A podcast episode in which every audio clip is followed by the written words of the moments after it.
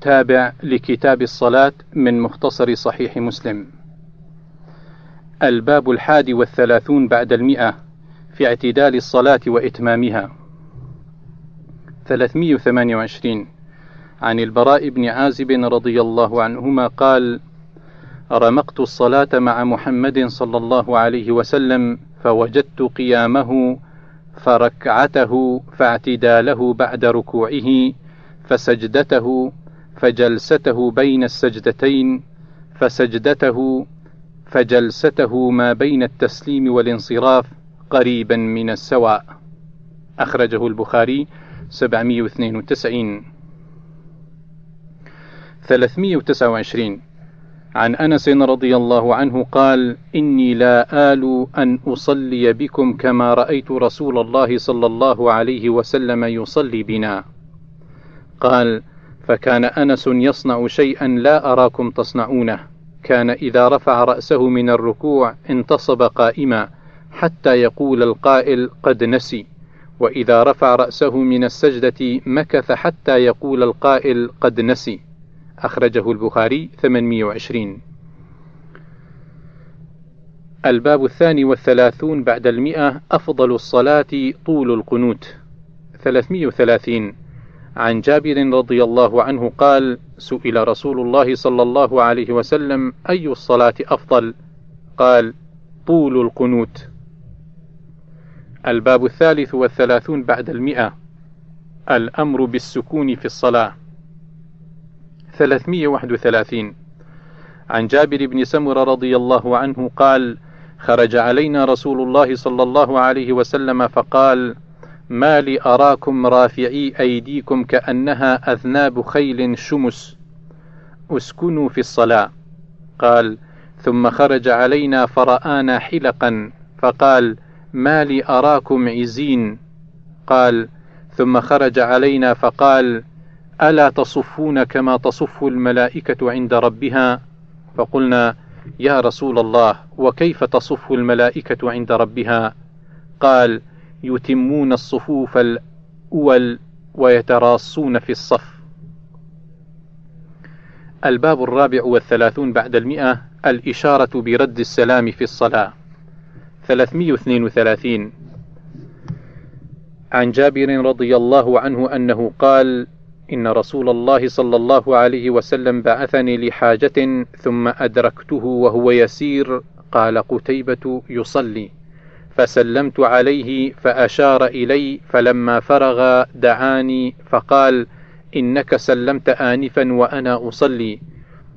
وهو موجه حينئذ قبل المشرق. أخرجه البخاري 1217 الباب الخامس والثلاثون بعد المئة نسخ الكلام في الصلاة. 333 عن معاوية بن الحكم السلمي رضي الله عنه قال: بين أنا أصلي مع رسول الله صلى الله عليه وسلم إذا عطس رجل من القوم فقلت يرحمك الله، فرماني القوم بأبصارهم فقلت واثكل أمياه، ما شأنكم تنظرون إلي؟ فجعلوا يضربون بأيديهم على أفخاذهم، فلما رأيتهم يصمتونني لكني سكت.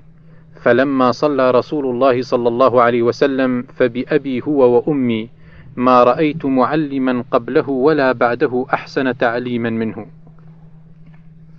فوالله ما كهرني ولا ضربني ولا شتمني. ثم قال إن هذه الصلاة لا يصلح فيها شيء من كلام الناس إنما هو التسبيح والتكبير وقراءة القرآن أو كما قال رسول الله صلى الله عليه وسلم. قلت يا رسول الله إني حديث عهد بجاهلية وقد جاء الله بالإسلام وإن منا رجالا يأتون الكهان. قال فلا تأتهم.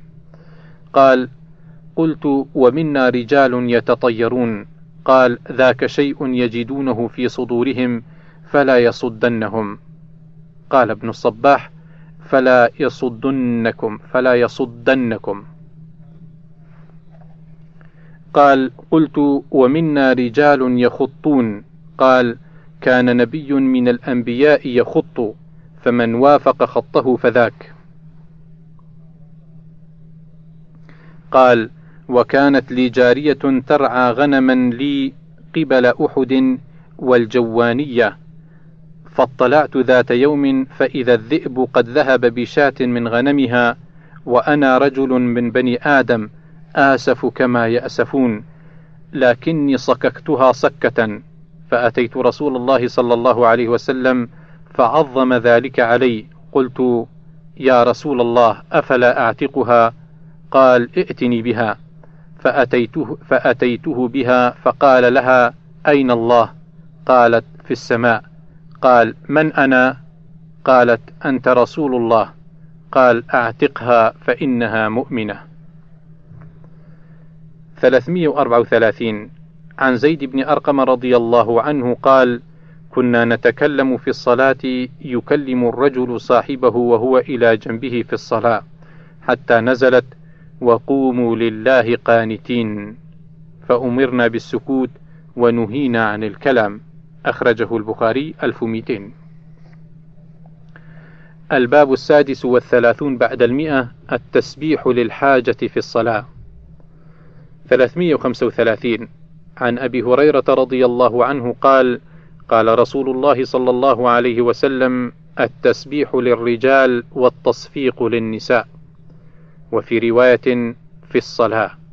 أخرجه البخاري 1203 الباب السابع والثلاثون بعد المئة النهي عن رفع البصر إلى السماء في الصلاة.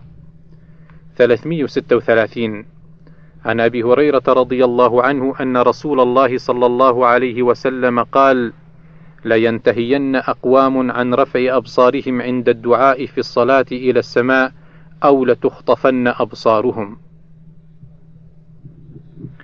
الباب الثامن والثلاثون بعد المئة التغليظ في المرور بين يدي المصلي. 337 عن بسر بن سعيد أن زيد بن خالد الجهني رضي الله عنه أرسله إلى أبي جهيم يسأله ماذا سمع من رسول الله صلى الله عليه وسلم في المار بين يدي المصلي؟ قال أبو جهيم رضي الله عنه قال رسول الله صلى الله عليه وسلم لو يعلم المار بين يدي المصلي ماذا عليه لكان أن يقف أربعين خيرا له من أن يمر بين يديه. قال أبو النضر لا أدري قال أربعين يوما أو شهرا أو سنة. أخرجه البخاري خمسمية وعشرة. الباب التاسع والثلاثون بعد المئة منع المار بين يدي المصلي. 338 عن أبي صالح السمان قال بينما أنا مع أبي سعيد الخدري رضي الله عنه يصلي يوم الجمعة إلى شيء يستره من الناس إذ جاء رجل شاب من بني أبي معيط أراد أن يجتاز بين يديه فدفع في نحره فنظر فلم يجد مساغا إلا بين يدي أبي سعيد فعاد فدفع في نحره أشد من الدفعة الأولى فمثل قائما فنال من أبي سعيد ثم زاحم الناس فخرج فدخل على مروان فشكى إليه ما لقي قال ودخل أبو سعيد على مروان فقال له مروان ما لك ولابن أخيك؟ جاء يشكوك. فقال أبو سعيد سمعت رسول الله صلى الله عليه وسلم يقول إذا صلى أحدكم إلى شيء يستره من الناس فأراد أحد أن يجتاز بين يديه فليدفع في نحره فإن أبى فليقاتله فإنما هو شيطان. أخرجه البخاري 509 الباب الأربعون بعد المئة ما يستر المصلي. 339 عن طلحة بن عبيد الله رضي الله عنه قال كنا نصلي والدواب تمر بين أيدينا فذكرنا ذلك لرسول الله صلى الله عليه وسلم فقال مثل مؤخرة الرحل تكون بين يدي أحدكم ثم لا يضره ما مر بين يديه. الباب الحادي والأربعون بعد المئة الصلاة إلى الحربة. 340 عن ابن عمر رضي الله عنهما أن رسول الله صلى الله عليه وسلم كان إذا خرج يوم العيد أمر بالحربة فتوضع بين يديه فيصلي إليها والناس وراءه وكان يفعل ذلك في السفر فمن ثم اتخذها الأمراء. أخرجه البخاري 494 الباب الثاني والأربعون بعد المئة الصلاة إلى الراحلة. 341 عن ابن عمر رضي الله عنهما أن النبي صلى الله عليه وسلم كان يعرض راحلته وهو يصلي إليها. أخرجه البخاري 507 الباب الثالث والأربعون بعد المئة المرور بين يدي المصلي من وراء الستر. 342 عن عون بن أبي جحيفة أن أباه رضي الله عنه رأى رسول الله صلى الله عليه وسلم في قبة حمراء من أدم. ورأيت بلالا أخرج وضوءا فرأيت الناس يبتدرون ذلك الوضوء فمن أصاب منه شيئا تمسح به ومن لم يصب منه أخذ من بلل يد صاحبه. ثم رأيت بلالا أخرج عنزة فركزها وخرج رسول الله صلى الله عليه وسلم في, حمل في حلة حمراء مشمرة فصلى إلى العنزة بالناس ركعتين ورأيت الناس والدواب يمرون بين يدي العنزة.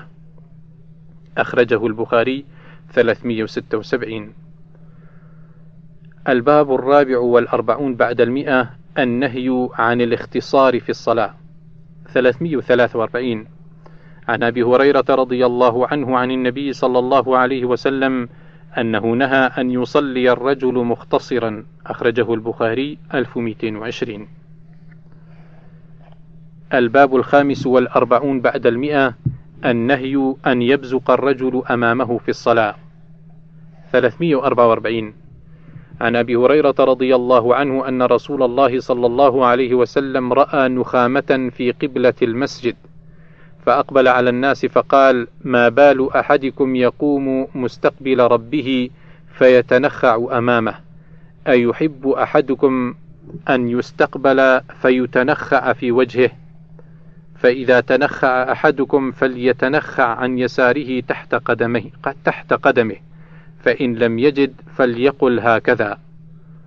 ووصف القاسم فتفل في ثوبه ثم مسح بعضه على بعض. أخرجه البخاري 408 و 409 الباب السادس والأربعون بعد المئة في التثاؤب في الصلاة وكظمه. 345 عن أبي سعيد الخدري رضي الله عنه قال قال رسول الله صلى الله عليه وسلم إذا تثاءب أحدكم في الصلاة فليكظم ما استطاع فإن الشيطان يدخل. وفي رواية فليمسك بيده على فيه فإن الشيطان يدخل. الباب السابع والأربعون بعد المئة حمل الصبيان في الصلاة. 346 عن أبي قتادة الأنصاري رضي الله عنه قال رأيت النبي صلى الله عليه وسلم يؤم الناس وأمامة بنت أبي العاص وهي ابنة زينب بنت رسول الله صلى الله عليه وسلم على عاتقه. فإذا ركع وضعها وإذا رفع من السجود أعادها. أخرجه البخاري 516 الباب الثامن والأربعون بعد المئة مسح الحصى في الصلاة. 347 عن معيقيب رضي الله عنه قال ذكر للنبي صلى الله عليه وسلم المسح في المسجد يعني الحصى قال إن كنت لابد فاعلا فواحدة. أخرجه البخاري 1207 الباب التاسع والأربعون بعد المئة دلك النخاعة بالنعل. 348 عن عبد الله بن الشخير رضي الله عنه قال صليت مع رسول الله صلى الله عليه وسلم فرأيته تنخع فدلكها بنعله. الباب الخمسون بعد المئة. عقص الرأس في الصلاة. 349 عن عبد الله بن عباس رضي الله عنهما أنه رأى عبد الله بن الحارث يصلي ورأسه معقوس من ورائه فقام فجعل يحله. فلما انصرف أقبل إلى ابن عباس فقال ما لك ورأسي؟ فقال إني سمعت رسول الله صلى الله عليه وسلم يقول إنما مثل هذا مثل الذي يصلي وهو مكتوف. الباب الحادي والخمسون بعد المئة الصلاة بحضرة الطعام. 350 عن أنس بن مالك رضي الله عنه أن رسول الله صلى الله عليه وسلم قال إذا قرب العشاء وحضرت الصلاة فابدأوا به قبل أن تصلوا صلاة المغرب ولا تعجلوا عن عشائكم. أخرجه البخاري 672 الباب الثاني وخمس والخمسون بعد المئة. السهو في الصلاة والأمر بالسجود فيه. 351 عن أبي سعيد الخدري رضي الله عنه قال قال رسول الله صلى الله عليه وسلم إذا شك أحدكم في صلاته فلم يدر كم صلى ثلاثا أم أربعا فليطرح الشك وليبني على ما استيقن ثم يسجد سجدتين قبل أن يسلم فإن كان صلى خمسا شفعن له صلاته وإن كان صلى إتماما لأربع كانتا ترغيما للشيطان. 352 عن أبي هريرة رضي الله عنه قال صلى بنا رسول الله صلى الله عليه وسلم إحدى صلاتي العشي إما الظهر وإما العصر فسلم في ركعتين ثم أتى جذعا في قبلة المسجد فاستند إليها مغضبا. وفي القوم أبو بكر وعمر رضي الله عنهما فهابا أن يتكلما. وخرج سرعان الناس. قصرت الصلاة. فقام ذو اليدين فقال يا رسول الله أقصرت الصلاة أم نسيت؟ فنظر النبي صلى الله عليه وسلم يمينا وشمالا فقال ما يقول ذو اليدين؟ قالوا صدق لم تصل إلا ركعتين. فصلى ركعتين وسلم ثم كبر ثم سجد ثم كبر فرفع ثم كبر وسجد ثم كبر ورفع. قال وأخبرت عن إمران بن حسين أنه قال وسلم. أخرجه البخاري 482 الباب الثالث والخمسون بعد المئة في سجود القرآن. 353 عن ابن عمر رضي الله عنهما أن النبي صلى الله عليه وسلم كان يقرأ القرآن فيقرأ سورة فيها سجدة فيسجد ونسجد معه حتى ما يجد بعضنا موضعا لمكان جبهته. أخرجه البخاري 1075 354 عن أبي رافع قال صليت مع أبي هريرة رضي الله عنه صلاة العتمة فقرأ إذا السماء انشقت فسجد فيها فقلت له ما هذه السجدة؟ قال سجدت بها خلف أبي القاسم صلى الله عليه وسلم فلا أزال أسجد بها حتى ألقاه. أخرجه البخاري 766 الباب الرابع والخمسون بعد المئة القنوت في صلاة الصبح.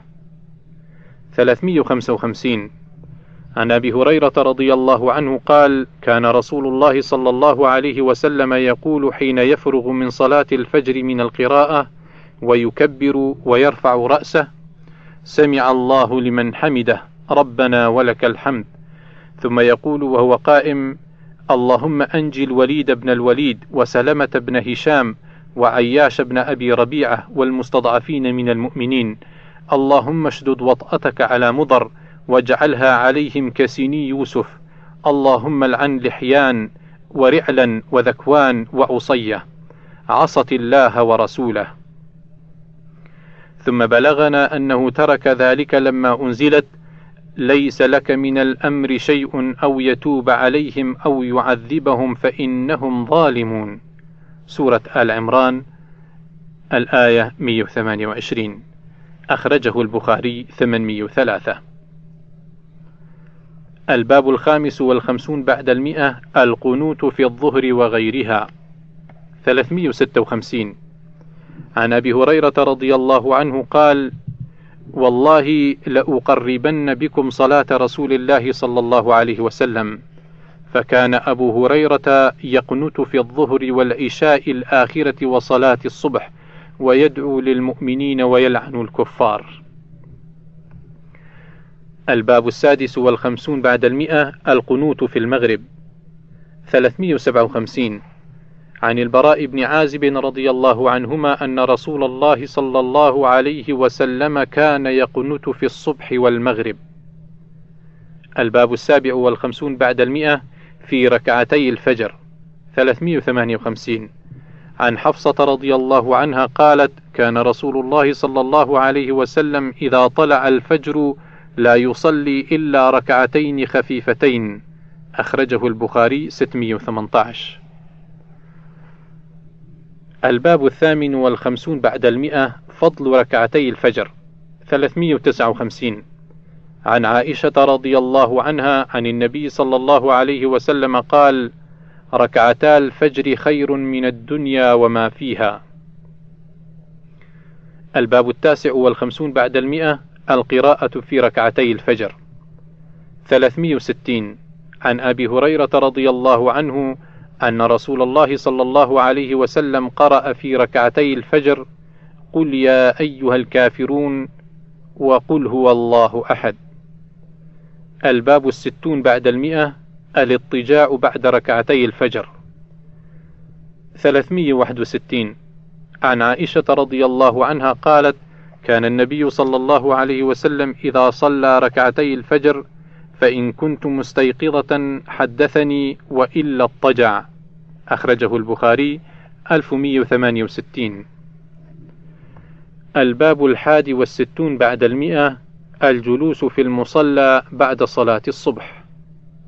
362 عن سماك بن حرب قال قلت لجابر بن سمر رضي الله عنه أكنت تجالس رسول الله صلى الله عليه وسلم؟ قال نعم كثيرا. كان لا يقوم من مصلاه الذي يصلي فيه الصبح أو الغداة حتى تطلع الشمس فإذا طلعت الشمس قام وكانوا يتحدثون فيأخذون في أمر الجاهلية فيضحكون ويتبسم. الباب الثاني والستون بعد المئة في صلاة الضحى. 363 عن عائشة رضي الله عنها قالت ما رأيت رسول الله صلى الله عليه وسلم يصلي سبحة الضحى قط وإني لأستحبها وإن كان رسول الله صلى الله عليه وسلم ليدع العمل وهو يحب أن يعمل به خشية أن يعمل به الناس فيفرض عليهم. أخرجه البخاري 1228 الباب الثالث والستون بعد المئة. صلاة الضحى ركعتان. 364 عن أبي ذر رضي الله عنه عن النبي صلى الله عليه وسلم أنه قال يصبح على كل سلامة من أحدكم صدقة فكل تسبيحة صدقة وكل تحميدة صدقة وكل تهليلة صدقة وكل تكبيرة صدقة وأمر بالمعروف صدقة ونهي عن المنكر صدقة ويجزئ من ذلك ركعتان يركعهما من الضحى. الباب الرابع والستون بعد المئة صلاة الضحى أربع ركعات. 365 عن عائشة رضي الله عنها قالت كان رسول الله صلى الله عليه وسلم يصلي الضحى أربعا ويزيد ما شاء الله. الباب الخامس والستون بعد المئة صلاة الضحى ثمان ركعات. 366 عن عبد الله بن الحارث بن نوفل قال سألت وحرصت على أن أجد أحدا من الناس يخبرني أن رسول الله صلى الله عليه وسلم سبح سبحة الضحى فلم أجد أحدا يحدثني, يحدثني عن ذلك غير أن أم هانئ بنت أبي طالب أخبرتني أن رسول الله صلى الله عليه وسلم أتى بعدما ارتفع النهار يوم الفتح فأتي بثوب فستر عليه فاغتسل ثم قام فركع ثماني ركعات لا أدري أقيامه فيها أطول أم ركوعه أم سجوده. كل ذلك منه متقارب. قالت فلم أره سبحها قبل ولا بعد. الباب السادس والستون بعد المئة الوصية بصلاة الضحى. 367 عن أبي هريرة رضي الله عنه قال أوصاني خليلي صلى الله عليه وسلم بثلاث بصيام ثلاثة أيام من كل شهر وركعتي الضحى وأن أوتر قبل أن أرقد. أخرجه البخاري 1178 الباب السابع والستون بعد المئة صلاة الأوابين. 368 عن القاسم الشيباني أن زيد بن أرقم رضي الله عنه رأى قوما يصلون من الضحى فقال: أما لقد علموا أن الصلاة في غير هذه الساعة أفضل، إن رسول الله صلى الله عليه وسلم قال: صلاة الأوابين حين ترمض الفصال. الباب الثامن والستون بعد المئة من سجد لله فله الجنة. 369 عن أبي هريرة رضي الله عنه قال قال رسول الله صلى الله عليه وسلم إذا قرأ ابن آدم السجدة فسجد اعتزل الشيطان يبكي يقول يا ويله. وفي رواية أبي كريب يا ويلي. أمر ابن آدم بالسجود فسجد فله الجنة وأمرت بالسجود فأبيت فلي النار. الباب التاسع والستون بعد المئة فضل من صلى ثنتي عشرة ركعة في يوم وليلة. 370 عن عن أم حبيبة رضي الله عنها زوج النبي صلى الله عليه وسلم أنها سمعت رسول الله صلى الله عليه وسلم يقول: ما من عبد مسلم يصلي لله كل يوم ثنتي عشرة ركعة تطوعا غير الفريضة إلا بنى الله له بيتا في الجنة أو إلا بني له بيت في الجنة. قالت أم حبيبة: فما برحت أصليهن بعد. وقال عمرو يعني ابن أوس: ما برحت أصليهن بعد. وقال النعمان يعني ابن سالم مثل ذلك. وفي رواية في يوم وليلة